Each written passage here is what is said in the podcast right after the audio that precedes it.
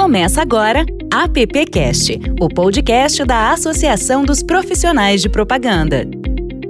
Olá, seja bem-vinda, seja bem-vindo, seja bem-vindes. Você está no AppCast, eu sou Alexandre Lupe e é um prazer estar de novo aqui com você nesse podcast, que é o podcast da Associação dos Profissionais da Propaganda eu quero agradecer você que está na nossa sintonia aí, sintonia. Olha, olha a escola do rádio como é, né? Na sua sintonia. Entregou, Mas pode ser também entregou. entregou. total, total. Mas também você que está aí no Spotify ou qualquer agregador, nos principais agregadores de podcast, dando sua audiência, mandando seus comentários, né? Divulgando também para os seus amigos e amigas. É, muito obrigado. Não esquece também de assinar lá o podcast, porque aí você recebe a notificação de quando sai. Mas vamos lá, vamos embora para o tema de hoje, que é sexualidade na propaganda, sedução ao consumo. O apelo sexual em propaganda é comum e às vezes inevitável. O mundo da propaganda introduz o consumidor num universo imaginário, estabelecendo seus próprios valores estéticos em busca da persuasão. Da batalha pela conquista de consumidores, a propaganda articula linguagens carregadas de diferentes apelos com uma única finalidade: seduzir o consumidor.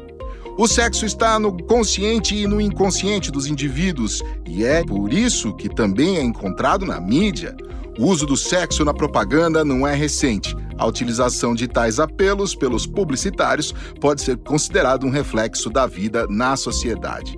Para falar sobre esse assunto, um assunto complexo demais, é, a gente tem aqui três pessoas muito bacanas que vão fazer parte hoje aqui dos nossos. Hoje serão nossos podcasters, nossos appcasters. Começando pelo Dr. Bernardo Rai, que é médico psiquiatra, professor de psiquiatria da Faculdade de Santa Marcelina, é membro da Associação Brasileira de Psiquiatria e Associação Americana de Psiquiatria LGBTI+. Nossa, me enrolei aqui, né? LGBTI+. É que mudou, né, Bernardo? Depois você explica isso. O que, o que, saiu daqui foi isso que me pegou. Também é. com atuação clínica na academia na saúde mental da população LGBTI, e sexualidade humana.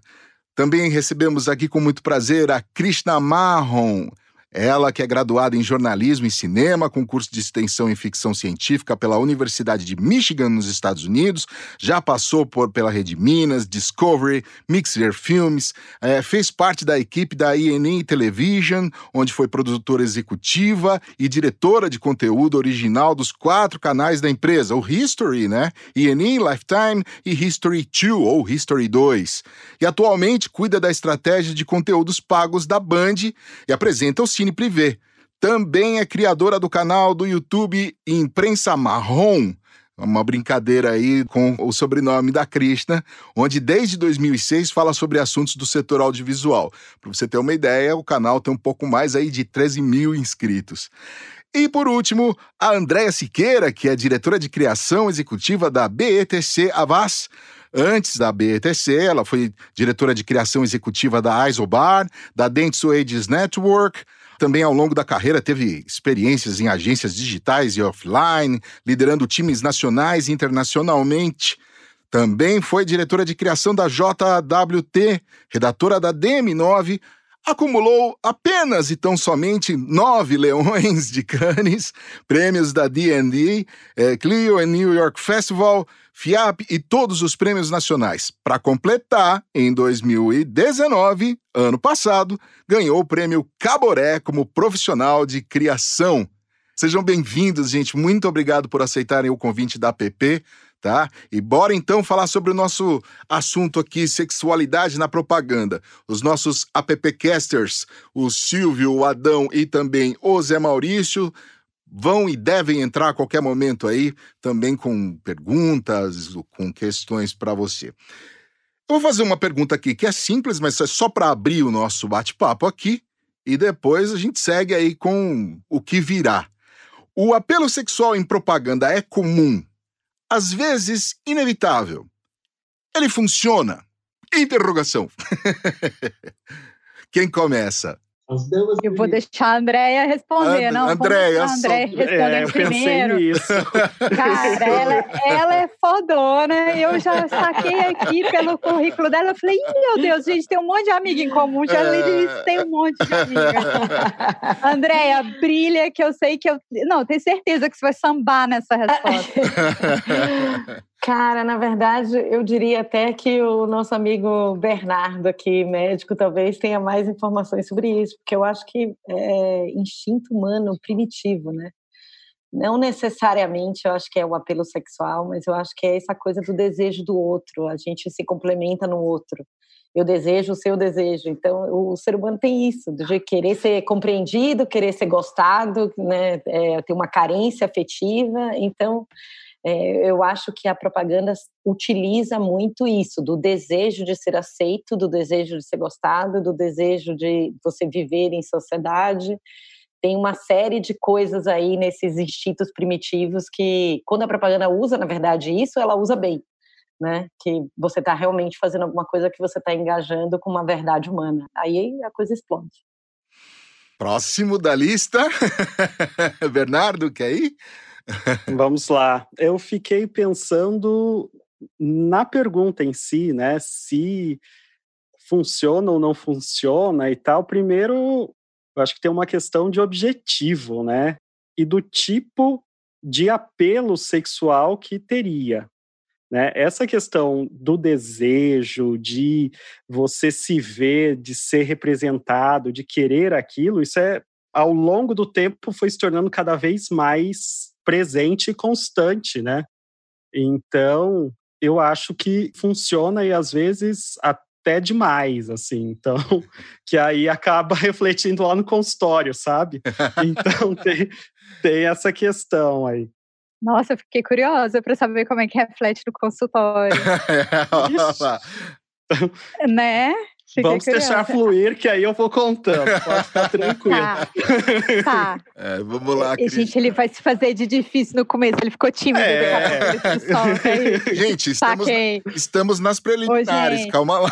É, é, né? Que eu, eu já vou, eu já quero ir, sabe? Tipo, não, perigo. Volta, volta é muito legal que vocês falaram. O perigo é quando a gente objetifica, né? E a gente, nós mulheres, fomos e ainda somos muito objetificadas. Então tem uma, eu acho que tanto na propaganda quanto no conteúdo, filmes, séries, eu não estou falando só aqui de conteúdo pornográfico, não, estou falando de tudo. Uhum. A gente sofre muito com isso assim como os corpos negros também sofrem. E eu acho que isso a gente precisa mudar, a gente precisa ter outros modelos do desejado, do ser desejado, é, de idades diferentes. De, a gente tem que incluir a diversidade nesse lugar de desejo. Graças a Deus a gente tem ícones maravilhosos surgindo, mas é uma coisa muito nova, né? A gente tinha só mulheres no objeto do desejo, poucos homens na história do cinema, por exemplo. Aliás, beijo, Cauã, que se você estiver me assistindo, pode mandar um nude, fica à vontade. Mas. É... Mas você está super né? certa. Não, é. você está super Vai. certa. E, na verdade, eu nem, nem fui para o lado perverso do apelo sexual da pergunta, na verdade. Eu estava mais é no. porque é, rola, né? Na, super cara, rola. na propaganda eu fico vendo Não, assim, sim. como é que cerveja, como é que vende cerveja sem objetivo? É que ficou né? cafona né? agora, né? De uns tempos para cá, graças Amém, a Deus. Jesus. Amém, Jesus. É. De uns tempos para cá, de uns três, né, quatro anos, a, a propaganda ela vem se redimindo até de tanto mal que fez, né? Assim, Verdade. você vê campanhas de cerveja como Skoll, por exemplo, o Reposter, que né, pediu desculpas por ter usado a mulher de um jeito objetificado na, nas campanhas. Então, assim, ela vem se redimindo. E a gente, eu estava até falando com o José Maurício um pouquinho antes de você entrar, que a gente é colega de CONAR. E a gente julga, às vezes, casos no CONAR de objetificação da mulher, do uso errado do apelo sexual no sentido de objeto. E eu acho que você está super certo, incluir, inclusive, de colocar corpos negros também, porque é uma coisa de gênero e de raça, realmente, e que a gente tem que ser completamente rechacido, assim, hoje em dia, né? É completamente inaceitável, rechaçado. Tá mudando, não tá? Tipo, acho que tá caindo uma ficha de que não é legal, e isso eu acho que se reflete não só na propaganda, mas no conteúdo de séries, né, e filmes. Eu acho que que tem mudado. Acho que a gente tem um processo evolutivo enquanto ser humano, assim, estamos num momento de uma sociedade mais conservadora que volta, né? Mil coisas voltam para os seus armários, o que é uma bosta. É, e tem uma coisa da a propaganda, a publicidade navega aí há décadas, navegou, né? Na verdade, há décadas, na, vamos chamar na, vou roubar uma palavra sua, Bernardo, na heteronormatividade, né? Ah, isso eu ia falar. É, né? é verdade, assim, porque até hoje, mesmo com todas as mudanças, se a gente for ver, as propagandas elas são heterocis normativas e elas só têm uma diversidade de gênero e de orientação sexual quando convém. Né? Então, agora em junho vai bombar. É. Né?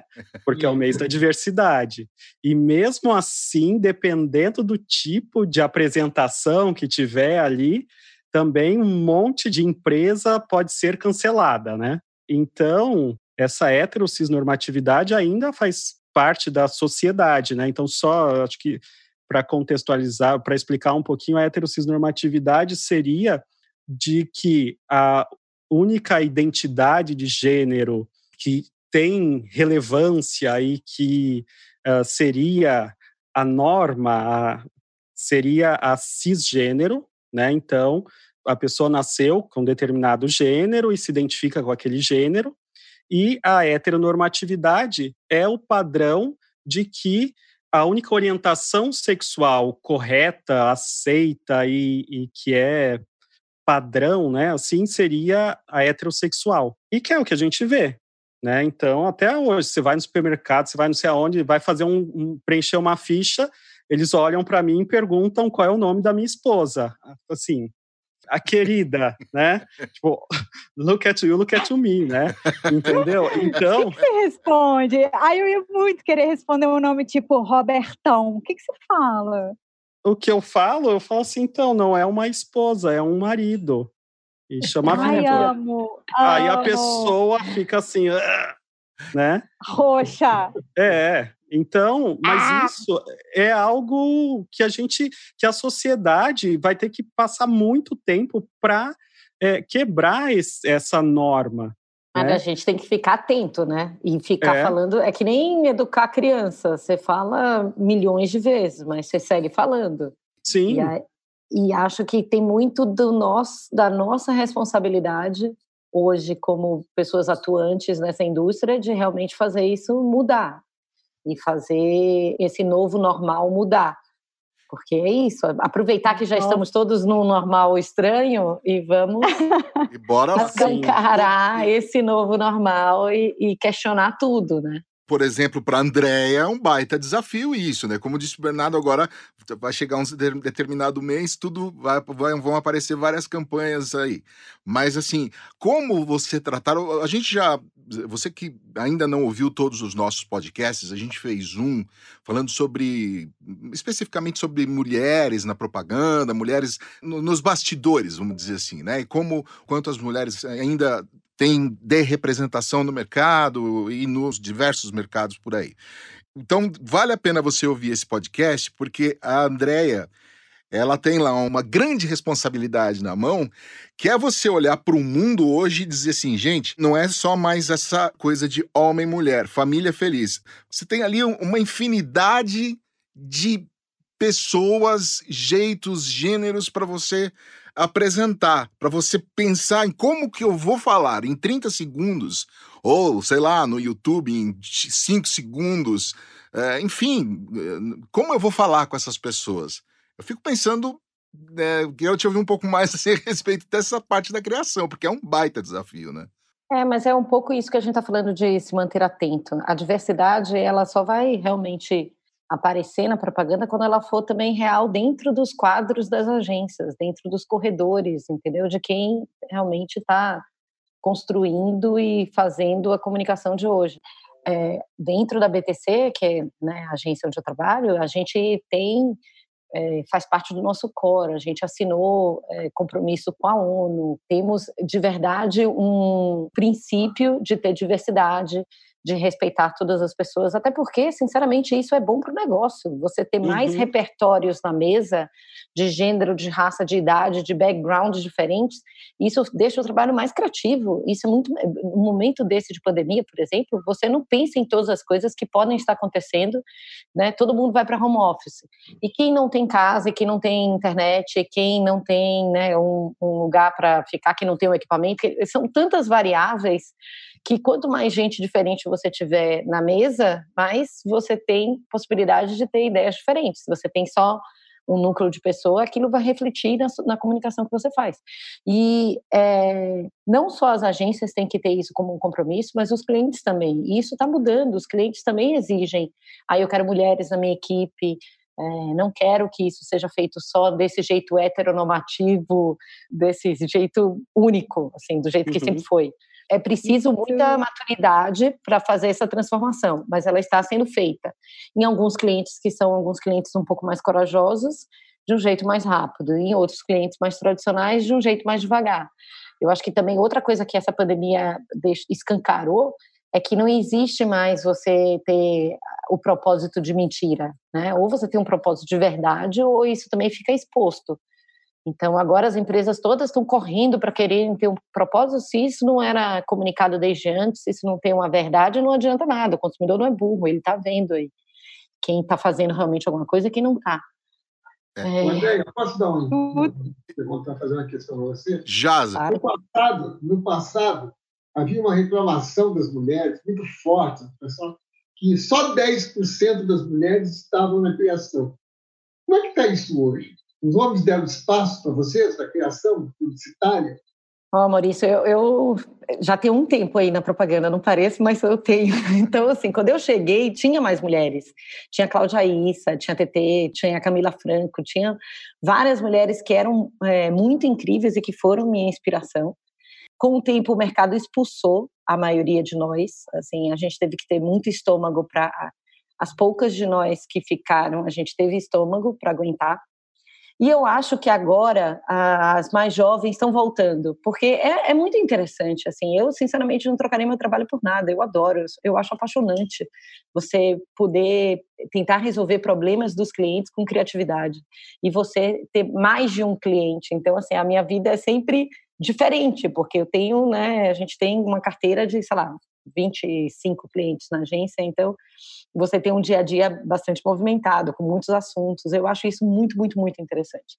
E acho que as mulheres, elas estão voltando porque elas estão vendo mais respeito, elas estão vendo que não precisa. Então, assim, eu consegui ter dois filhos, é, crescer na profissão, né, virar diretora de criação executiva, voltando para casa, colocando eles para dormir, lendo história. Então, assim, dá para fazer tudo. Foi difícil desbravar, mas dá para fazer tudo. E eu acho que agora as meninas de hoje elas conseguem enxergar isso. Acho, eu fico muito feliz de conseguir inspirar, de receber às vezes comentários e mensagens nas redes sociais assim de algumas meninas que falam: "Poxa, me inspirei em você. Eu achava que não era mais para mim esse tipo de coisa e agora eu quero fazer, porque eu acho que escrever é muito incrível." Né? Você se colocar na sua, na sua arte, seja escrevendo, seja desenhando, eu acho realmente apaixonante. Isso dá um gás, né? Esse, esse retorno assim de inspirar outras mulheres é muito maravilhoso. É, eu preciso comentar um pouquinho é, o que vocês falaram aqui só do começo, porque o cenário de TV, eu não sou uma pessoa que faz propaganda, gente. Eu sou uma pessoa de conteúdo de televisão, né? Eu passei a vida inteira na, nas corporações americanas aí, e agora eu tô na Band fazendo o, o, conteúdo mais sujinho do universo. Eu tô no, no Sex Privé e no Cine Privé. Tipo, é incrível. Véia grisalha fazendo coisa maravilhosa, né? Fazer isso agora. Não. Divertido. É, é divertido, tipo, é incrível.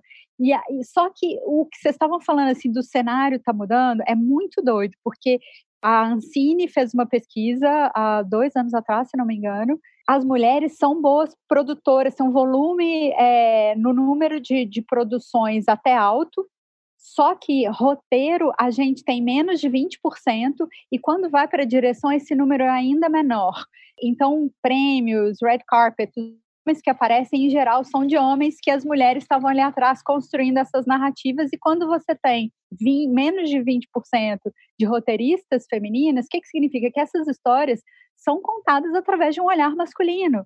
E isso precisa mudar, gente, e não vai mudar enquanto o board das produtoras e dos canais não tiver diversidade.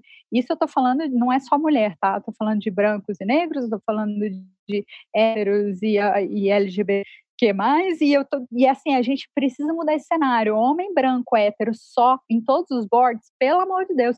Passei acho que agora daqui a pouco já vai fazer 30 anos que eu faço televisão. Só chefia masculina. Eu era tipo da única mulher em todos os boards que eu participei.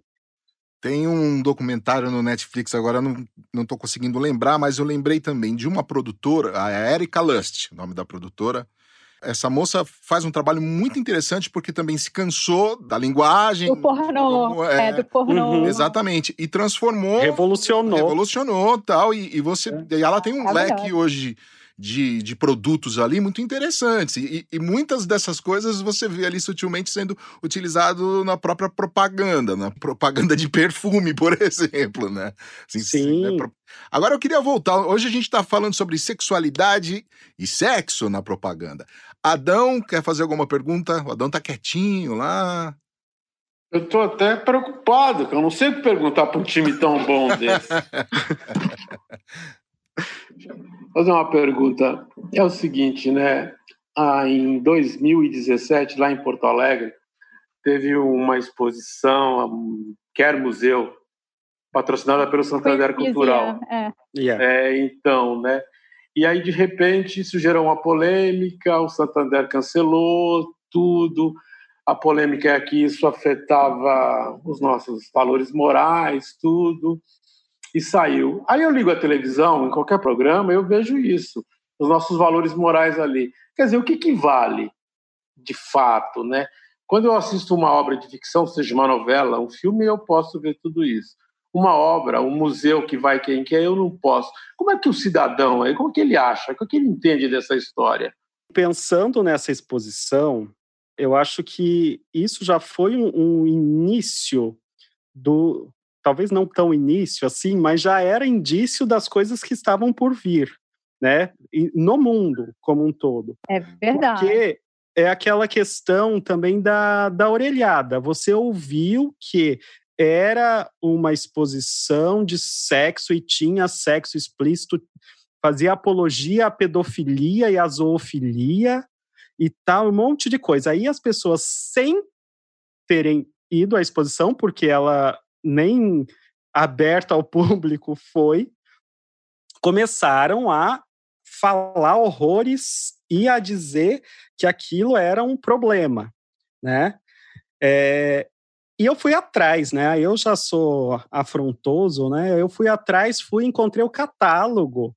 E assim, primeiro, vai quem quer, já começa aí, né? Ninguém pega e bota a arma na cabeça da pessoa e fala: você vai entrar nessa exposição e vai ver putaria sim, né? Não é desse jeito.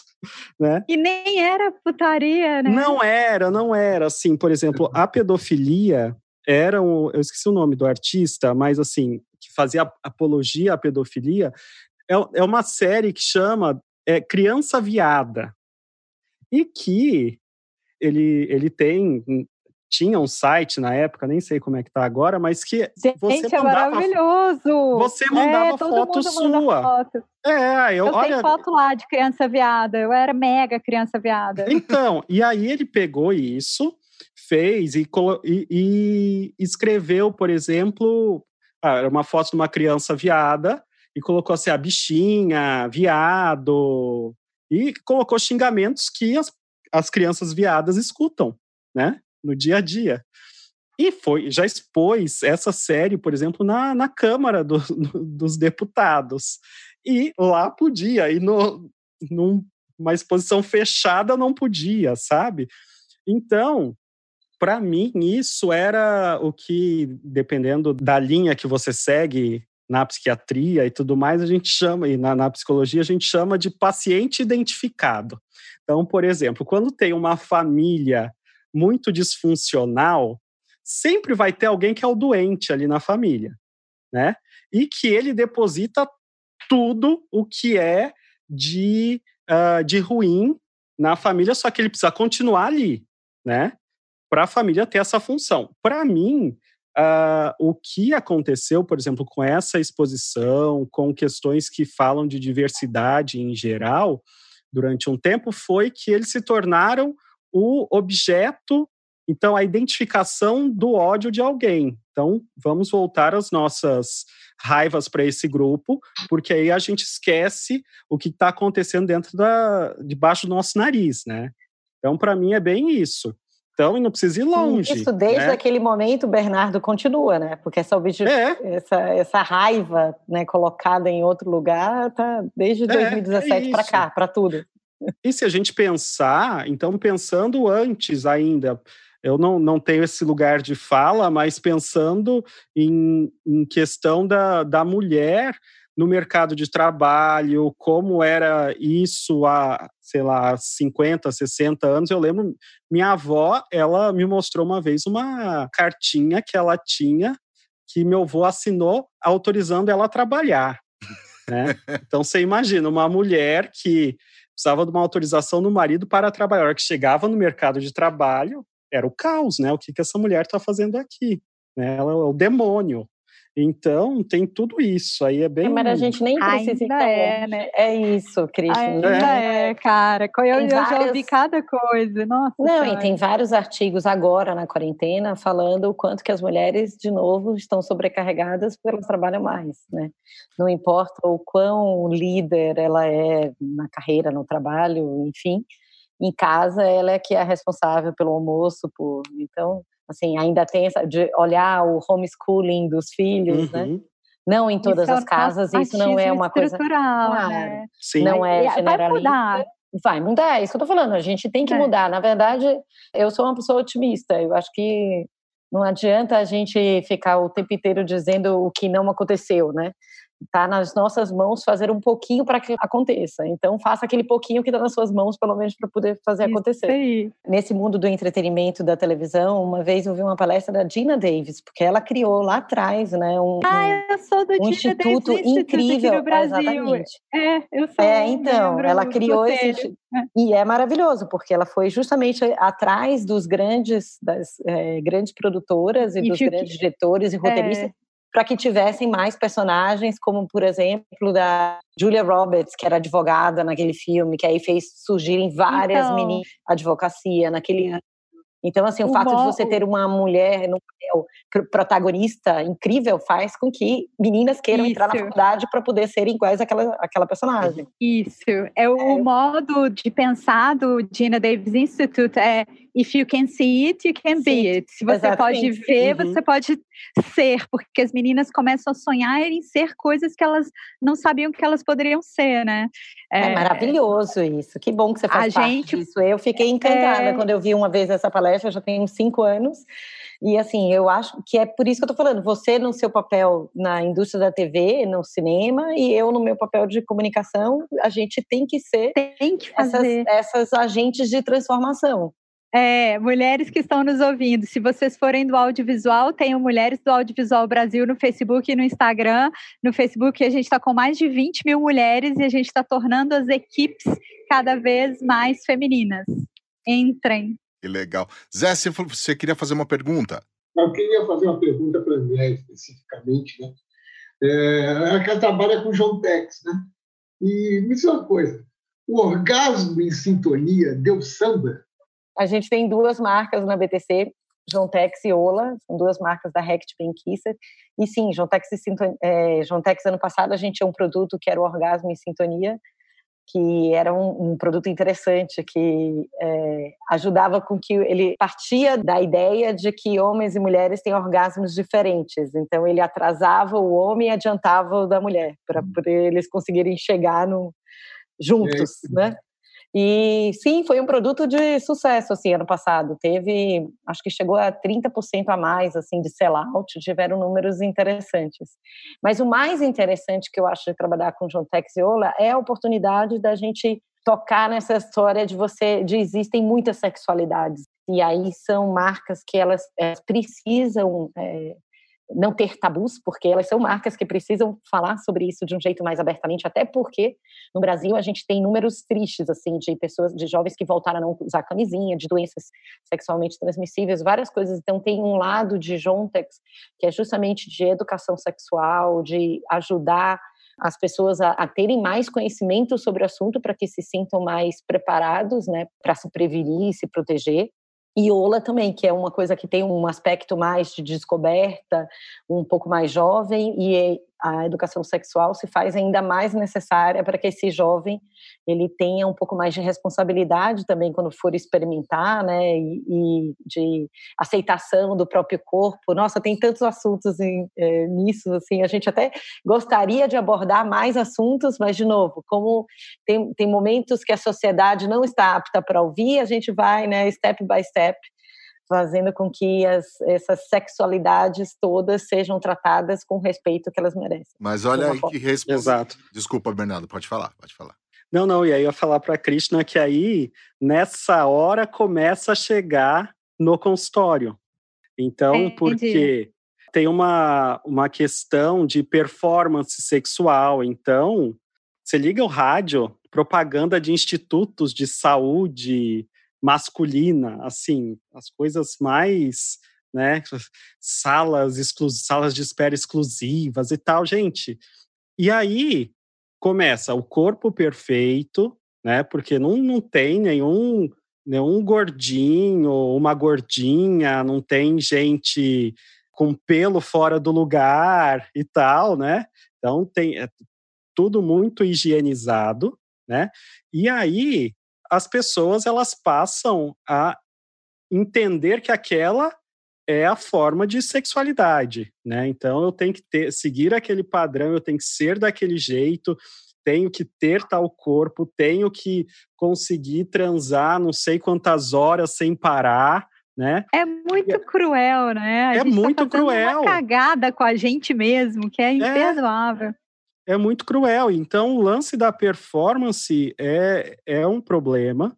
Como as pessoas lidam com o próprio corpo, a questão da objetificação do corpo, eu acho que mudou um pouco, assim, né? Então, o que a gente já falou lá no início, mas continua sendo, tem um padrão, né, a ser seguido.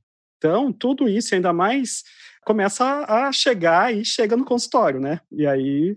Gente, eu tô amando quebrar esses padrões todos, porque lá no Sexo Privé eu tô falando, ó, somos mamíferos, temos pelo, a gente fica com o cabelo branco, o colágeno vai embora, a bunda cai, o saco Muito desce. Muito tipo, obrigado, tipo, olha. Tô fazendo isso o tempo todo. Eu comecei a fazer um negócio que é o Rapidinho, fiz o podcast, eu tô fazendo um monte de programa diferente lá.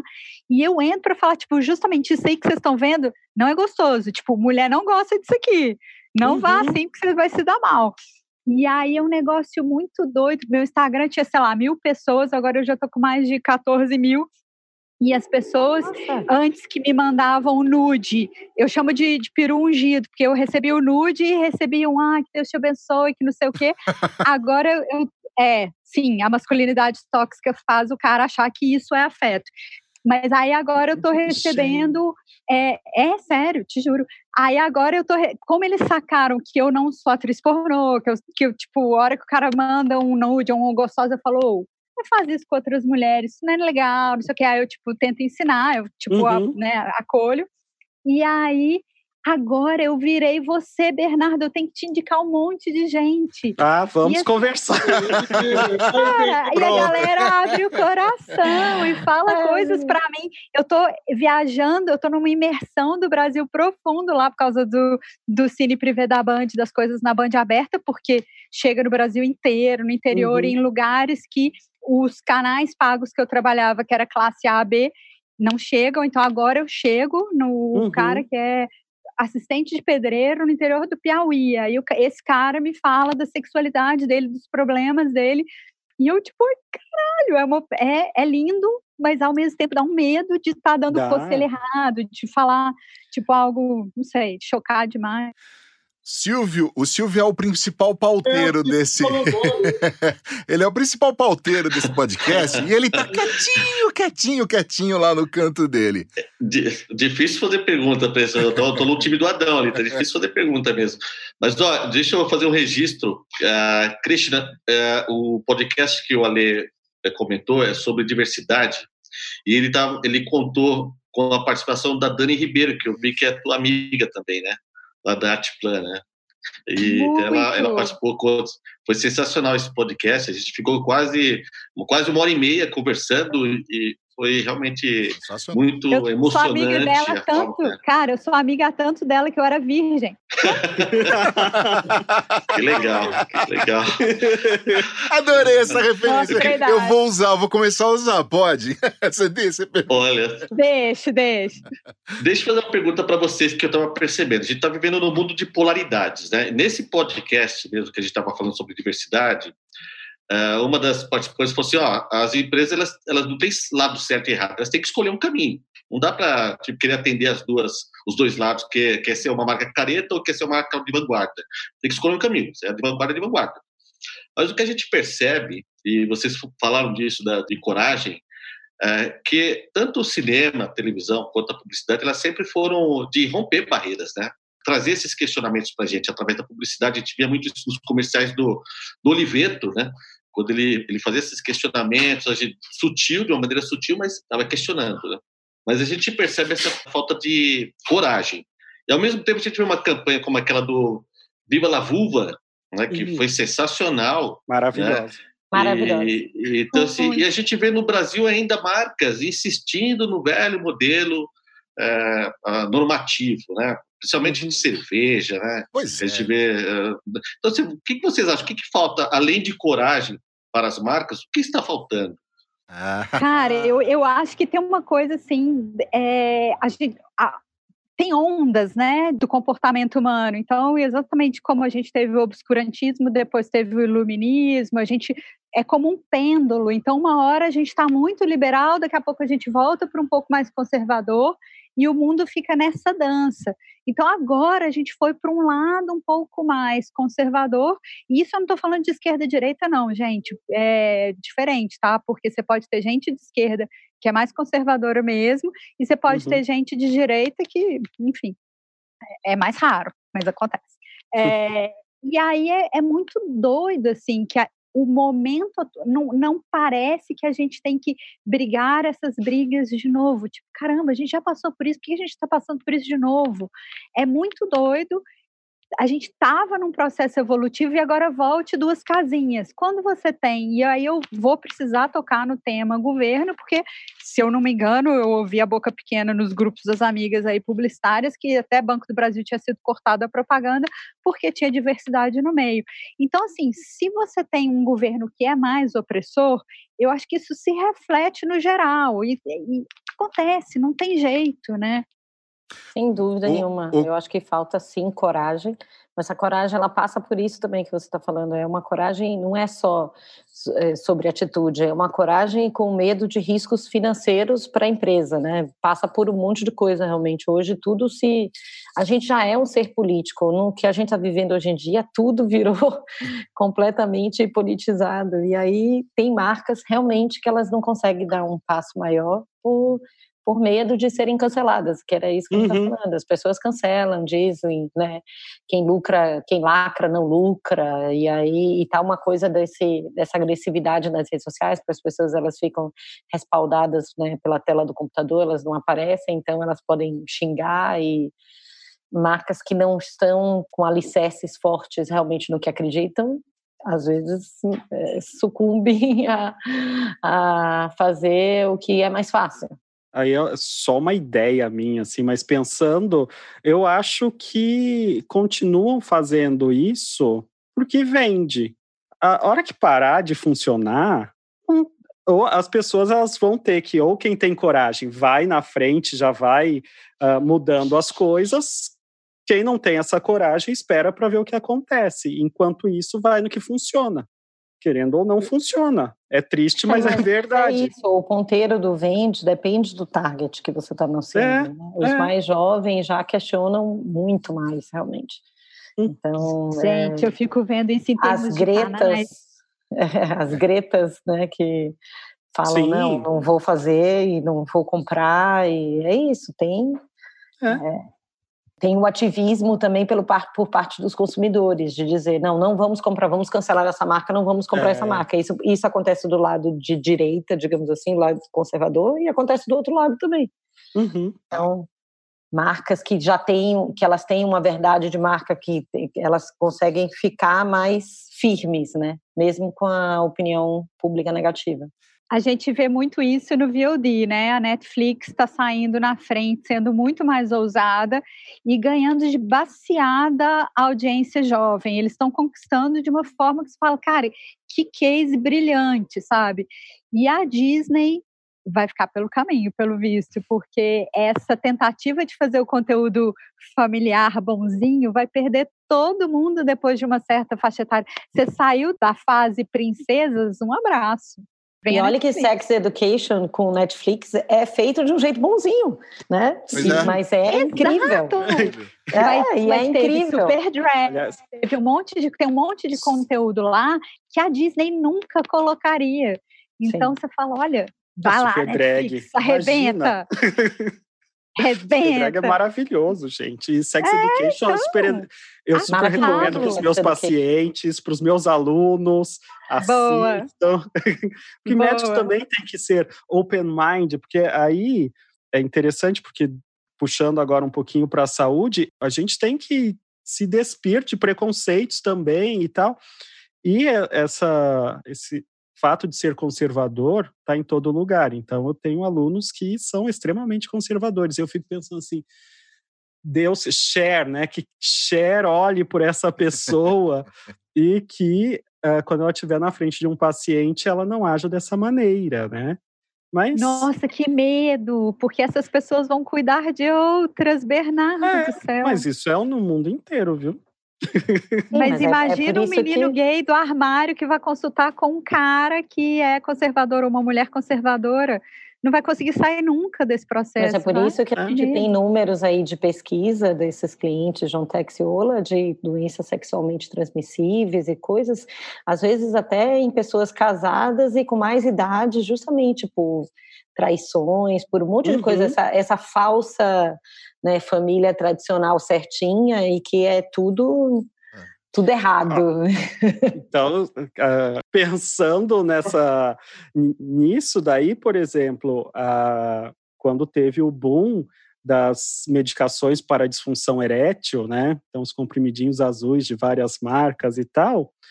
Tempos depois, assim, na verdade não tempos, assim, logo em seguida começou a ter um aumento assim absurdo de ISTs, né, infecções sexualmente transmissíveis e HIV Verdade. em pessoas mais velhas. Inclusive, teve até um- uma campanha de carnaval né, do Ministério da Saúde que era o público eram pessoas mais velhas, né? E se a gente pensar antigamente era algo que não se falava, né? Então eu acho que também abordar a sexualidade de uma maneira bem feita tem um papel fundamental na vida, na saúde das pessoas, né?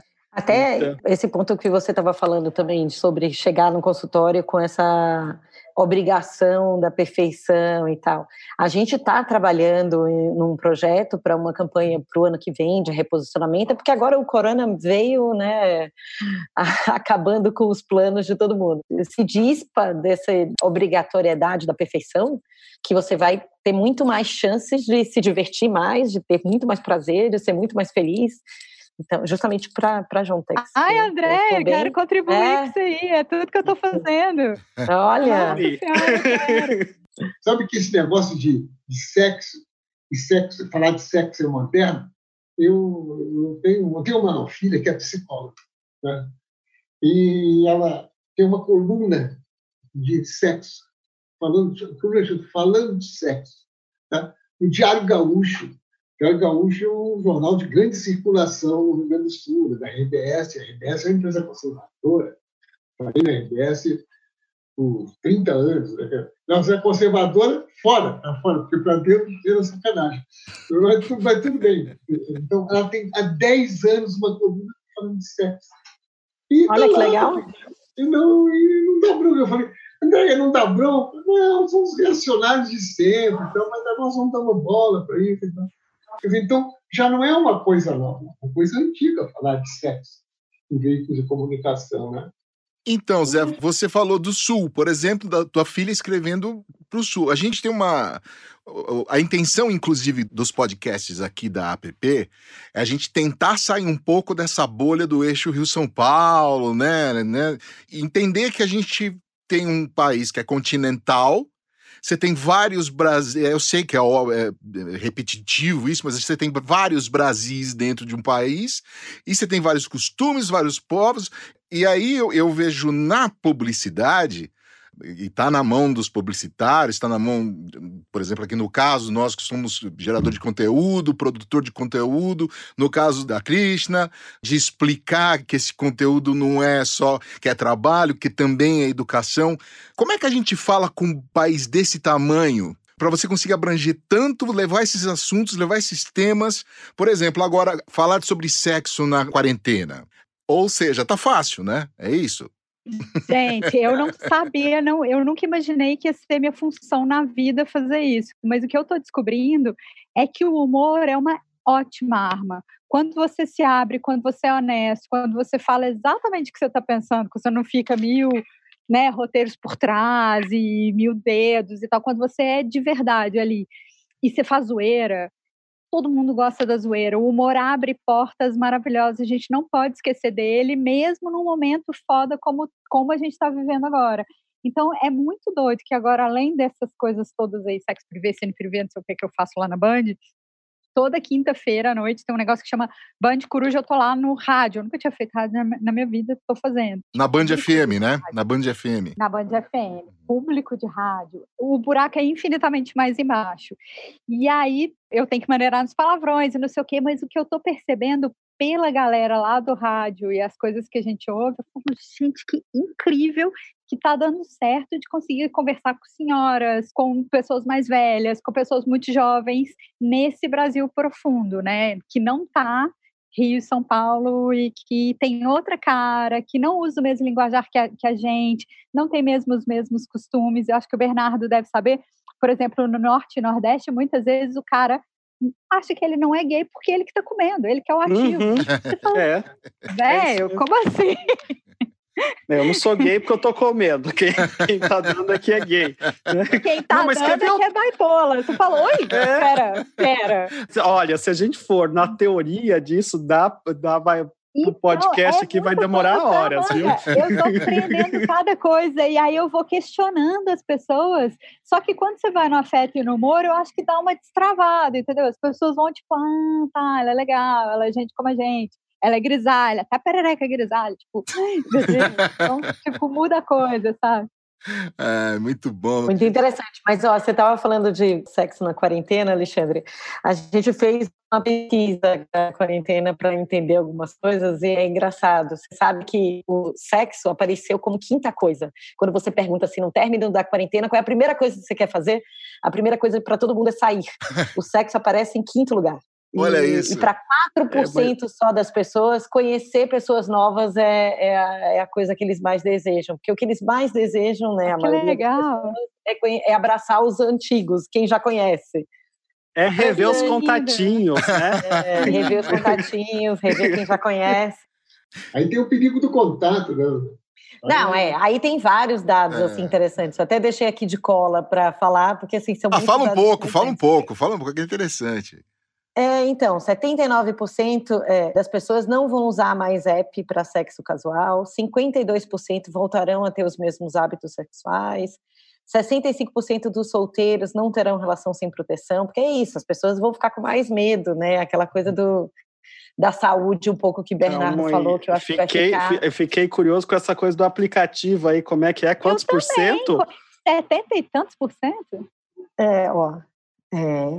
Por causa dessa história de conhecer novas pessoas, que é o menos desejado, só 4% disseram que querem, depois da quarentena, conhecer novas pessoas.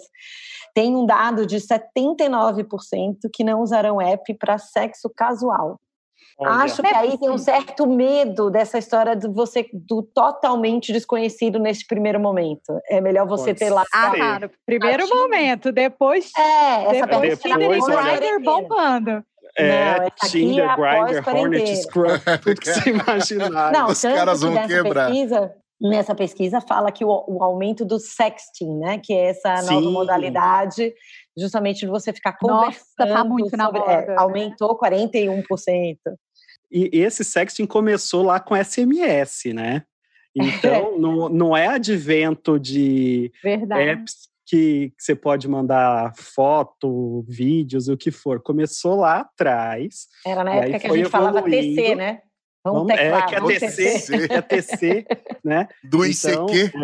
É, quando tinha o ICQ. É, ICQ, eu sou do, do interior, né? Sou do Mato Grosso do Sul. Lá teve uma época que bombou o Mirk. Eu nem sei se existe Mirk, como é que funciona. Que que é isso, Bom, era uma, um negócio de bate-papo, assim, que também era. Tinha de tudo, né? Mas um. aí é uma curiosidade minha, tá? Eu tenho um outro podcast, então às vezes eu mudo de papel, então fiquem tranquilos. é... Tem dois, ah, por acaso. Você também tem um podcast? Que interessante. Tenho. Tenho mais de um, tenho dois. Eu, tenho, eu também tenho, o podcast, vou te chamar, Bernardo. Eu vou fazer as ah, propagandas ah, depois, no final, vou fazer as propagandas dos podcasts aqui. Vamos lá. Esses aplicativos, assim, vocês acham que seriam um, um ambiente propício para propaganda? aplicativos, por exemplo, de pegação, alguma coisa assim, para falar de sexo. Eu estou perguntando porque é uma dúvida que eu vejo no consultório também, uh, de informação, se seria um. Não é propaganda só de você mesmo, não? Não sei, porque eu. Não, não, não, não é assim, marcas mesmo, é não. é marca, uma marca. Marcas. Então, é, eu, eu entendi não, mas... que você estava perguntando de marca, mas é que eu achei que o foco era fazer propaganda. Não, de informações, de assim, porque assim, se você pagar, você não tem propaganda nenhuma, né? Aí o app ganha dinheiro. É. Agora, se você tem a versão free, querida, é o que. Menino, meus amigos de... todos só tem a versão de pobre. Não sabia que tinha versão o quê? o deles tem propaganda ou não posta. tem propaganda? O deles todos tem propaganda. Ah, então eles não pagam. E não pode. então, só amigo pobre que bosta. Vou arrumar outros amigos, gente. Tá ruim demais aqui. Na verdade, pagando, né? Todo o espaço. É. É... Tá valendo. Tá valendo, é. Entendi. E para mim, assim, do ponto de vista criativo, o que eu acho interessante e até já quis fazer para outras marcas é quando você faz, quando você subverte o aplicativo. Então você usa Tinder para juntar pessoas com outras coisas, não, não para falar de sexo, entendeu? Porque falar de sexo no Tinder seria o óbvio. Então, eu acho que quando a gente faz sinapses que subvertem alguma coisa, aí é que você uhum. tem, tem algo original. Então, muito legal, quebra de paradigma verdade, em é... outras plataformas. Sim. É, é. Muito legal mesmo. Nunca quis comprar o Tinder, na verdade, para o óbvio que seria a camisinha. André, talvez eu Mas... erre aqui se não me engano, a John Tex é patrocinadora de um podcast chamado Café Brasil, que é um podcast super ouvido. E é um, um assunto político. Daqui a pouco, oferecimento de John Tex. Eu achei isso o máximo, cara. Achei sensacional. Sim, mas é por isso, porque você não precisa estar no óbvio. É isso que eu tô falando. Sim. Você as pessoas que ouvem notícias, elas transam também. Da, da e é legal. A mesma pessoa. Nem sempre. É. é, mais, né? Tem gente que queria transar mais e a gente queria que as pessoas lessem mais, né? É, é também. Verdade, tem razão. Estamos, Mas é legal. A mesma coisa aqui.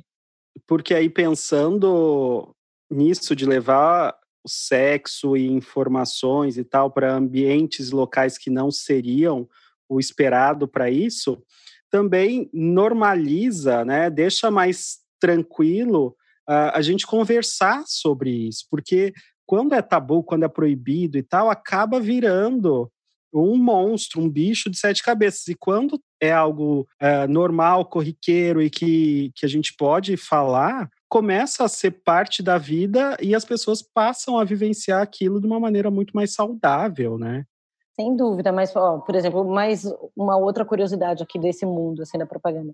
Facebook e YouTube, eles têm regras dificílimas de você fazer alguma propaganda nas plataformas deles, justamente porque você tem que ser exagerado, né? Porque tem sempre aquela exceção.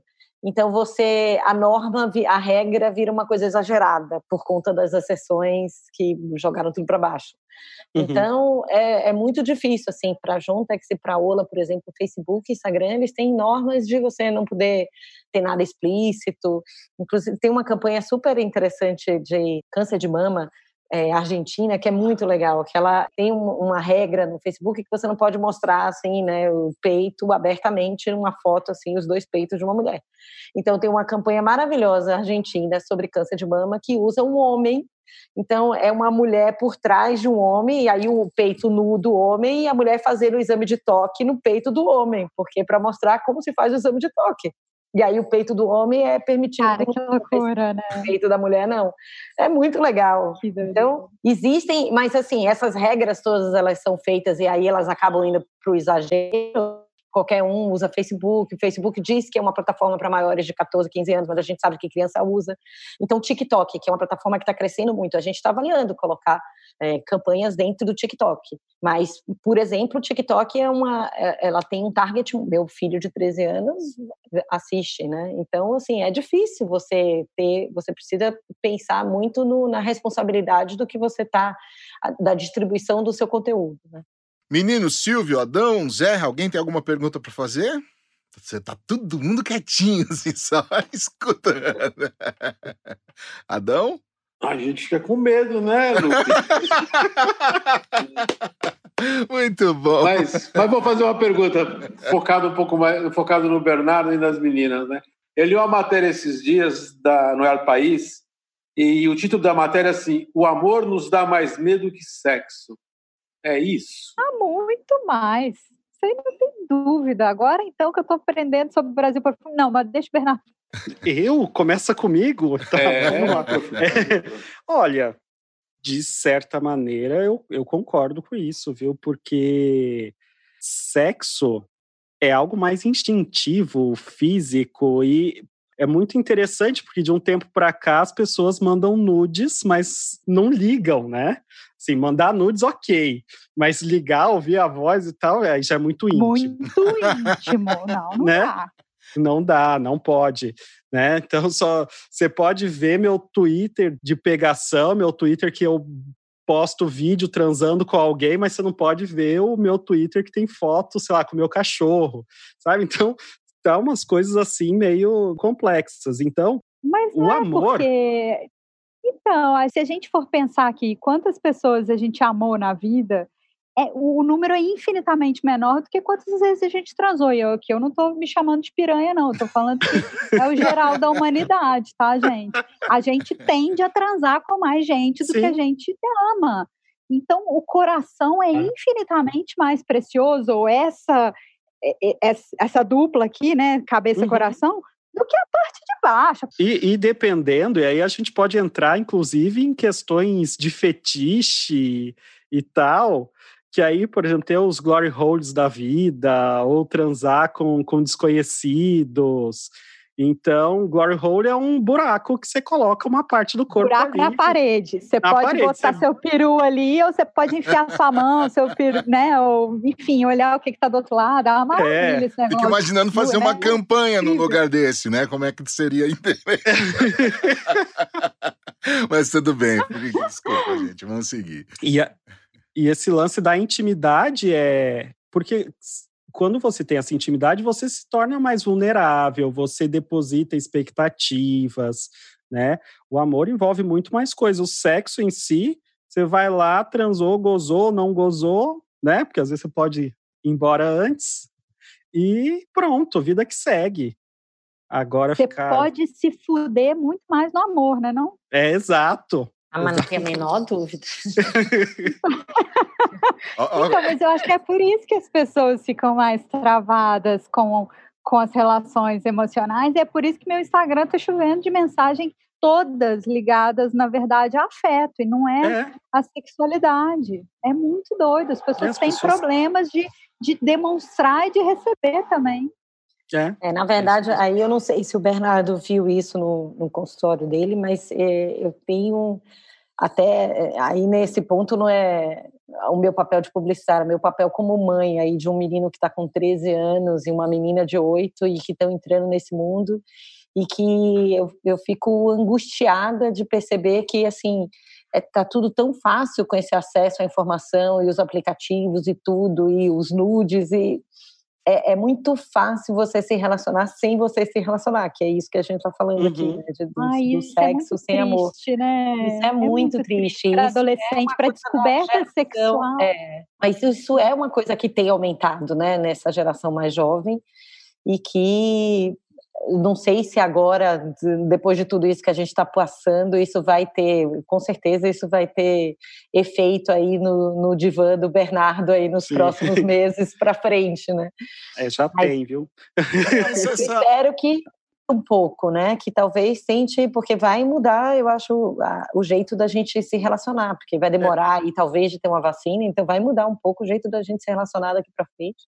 Porque... Mas para mim, eu acho que a preocupação maior não é o sexo sem amor, é o medo do amor. É isso, porque o sexo sem amor sempre existiu. Né? E pode Beleza, ser muito né? bom. É. Não, né? é o medo, é o você, a negação, né? talvez, até Exato. Amor, né? Da, de e aí não... sim. O problema é a negação ou o medo do amor. Aí, aí passa a ser um problema. Uhum. Né? E é muito doido, porque como fica fácil o nude, essa troca, enfim, né? As, os jovens estão sofrendo muito desse sexo fácil e pelas pesquisas fazendo cada vez menos.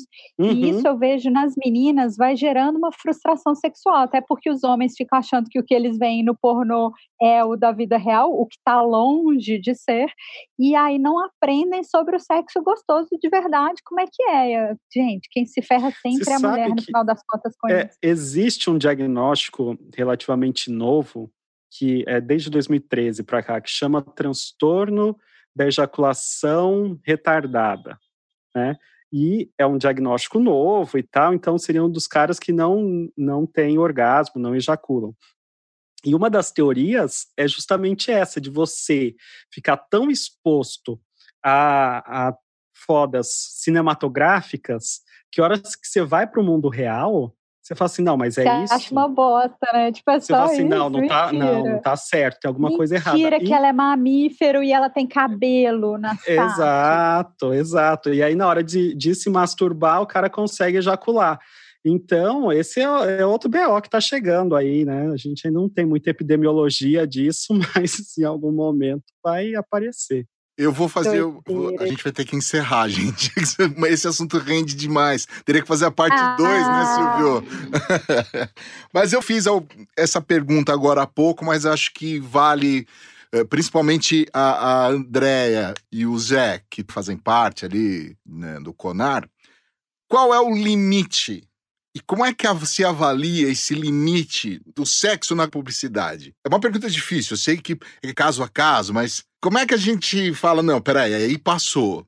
É, é que é caso a caso, né? É. Tem, é, tem o limite, é, eu diria que o primeiro limite, pelo menos para mim, assim, né? No, o meu critério, quando eu estou olhando um trabalho é, com os criativos antes mesmo de levar para um cliente e mesmo quando a gente está questionando um briefing do cliente, o meu primeiro limite, sinceramente, é aquilo que eu não acredito, né? São os meus valores.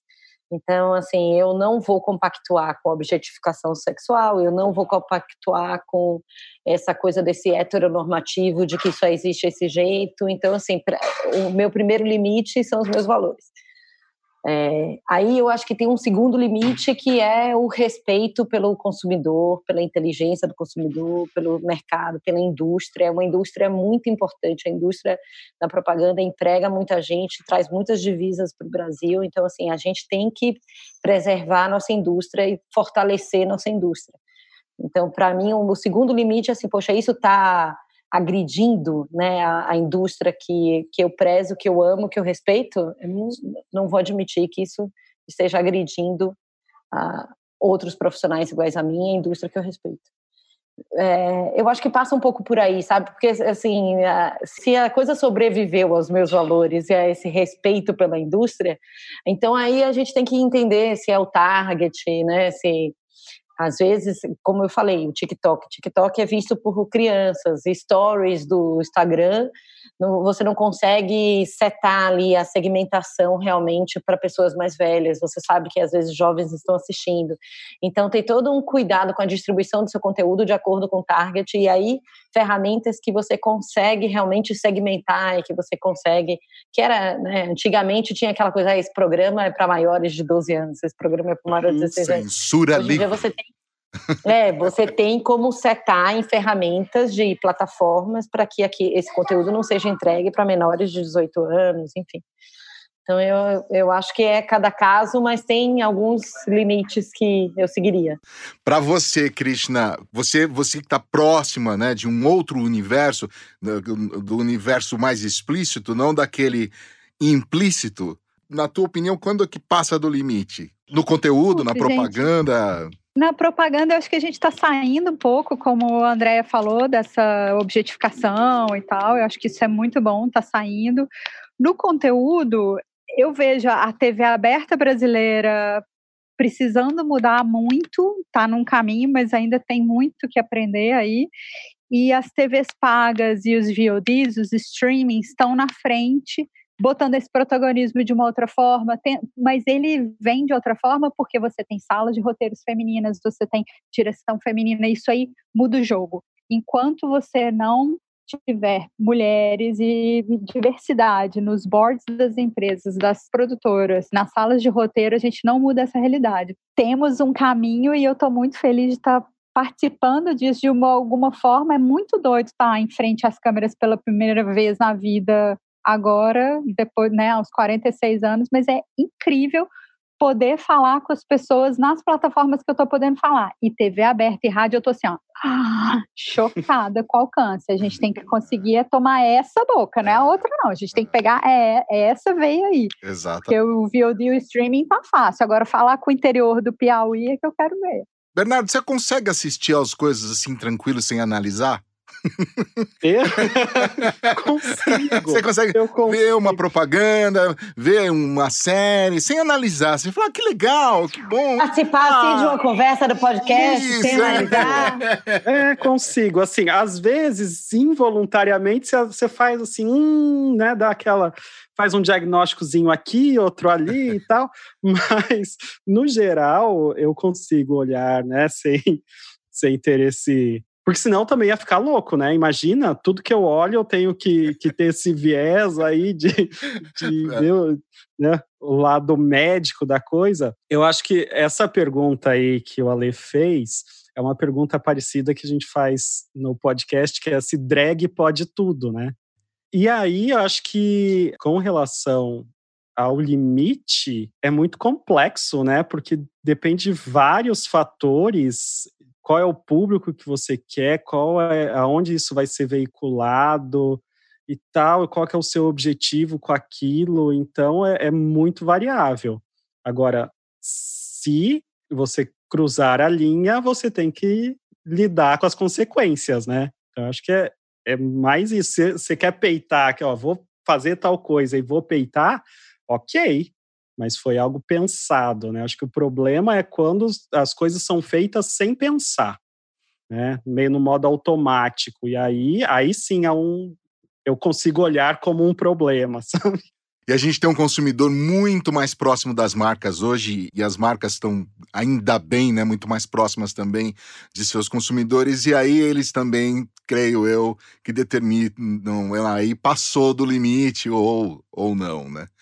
Gente, foi um papo muito gostoso, muito legal. Eu, por mim ficaria mais tempo, só que daqui a pouco o Zé, eu não conta para ele, mas o Zé ele fala assim: Lupe, não deixa o podcast ficar grande. Então, assim, não conta para ele. Hoje não vai ficar, faz de conta que deu 15 minutos e tá tudo certo.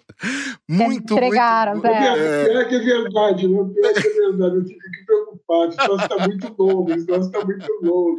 Gente, tamanho não é documento. ah, genial. Ótimo, sensacional, sensacional, muito bom, bom. Esse time é bom, além de ser criativo, inteligente, ser bem-humorado. Esse time bem-humorado, rapaz. Tá vendo? Eu tô aqui divertido agora. Legal.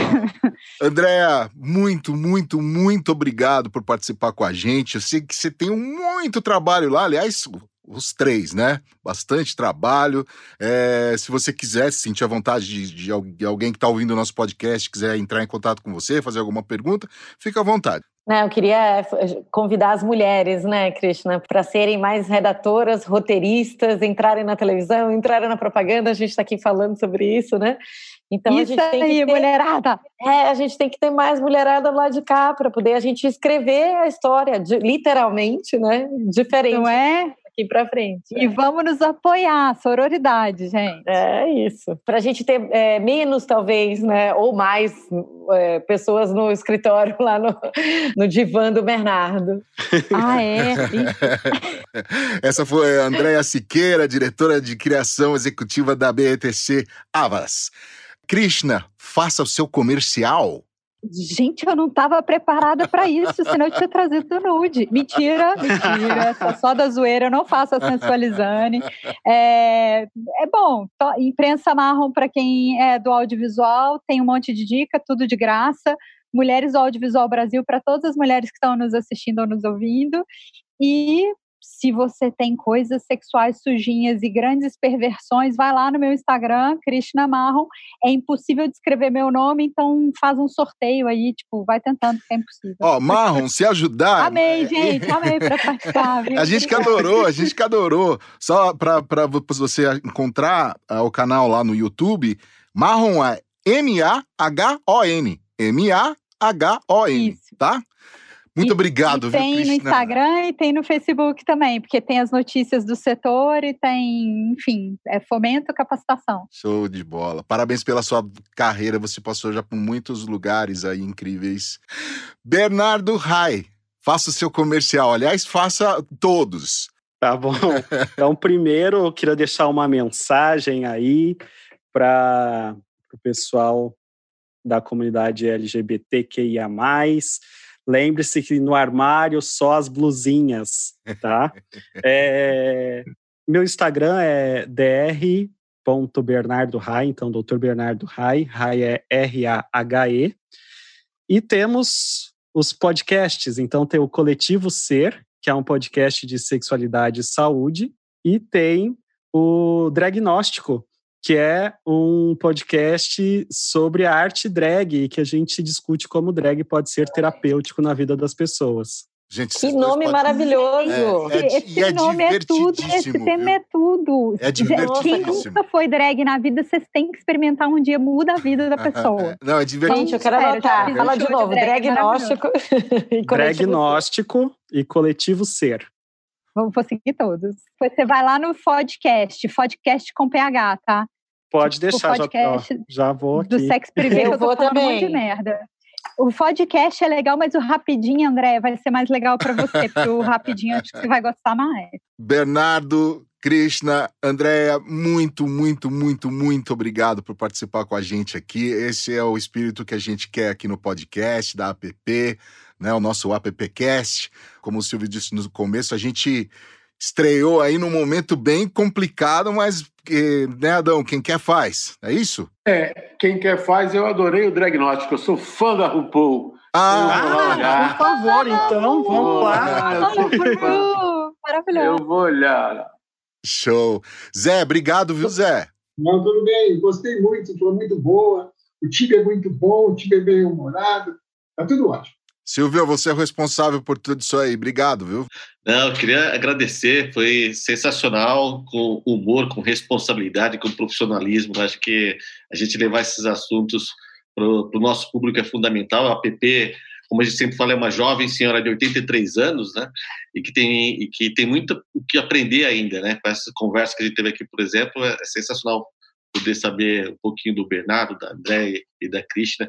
A Cristina é colega lá do projeto Objetivo, lá no, com a APRI, com o SEDAI, né? Conheci ela já há cinco, quase cinco anos. aula já, Brasil afora, né? É, Brasil é afora dando aula. É verdade. Falando sobre audiovisual, o André conheci hoje, foi através de um convite do Er lá, parceiro da PP, está sempre lá na PP, sempre apoiando a gente os projetos. Quando eu falei com ele, ele falou: ah, já tem uma pessoa certa para te indicar. Falei, Beleza. ele indicou o André. E o Bernardo, muito obrigado, viu, Bernardo?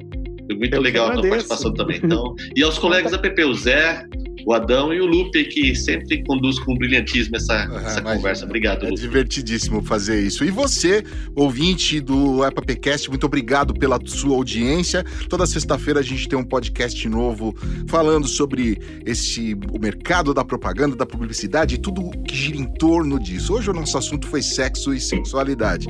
Quero agradecer também a equipe da Compasso Colab, que grava, edita e distribui esse podcast. Eu sou Alexandre Lupe e até a próxima. Valeu! Fica por aqui AppCast, o podcast da Associação dos Profissionais de Propaganda.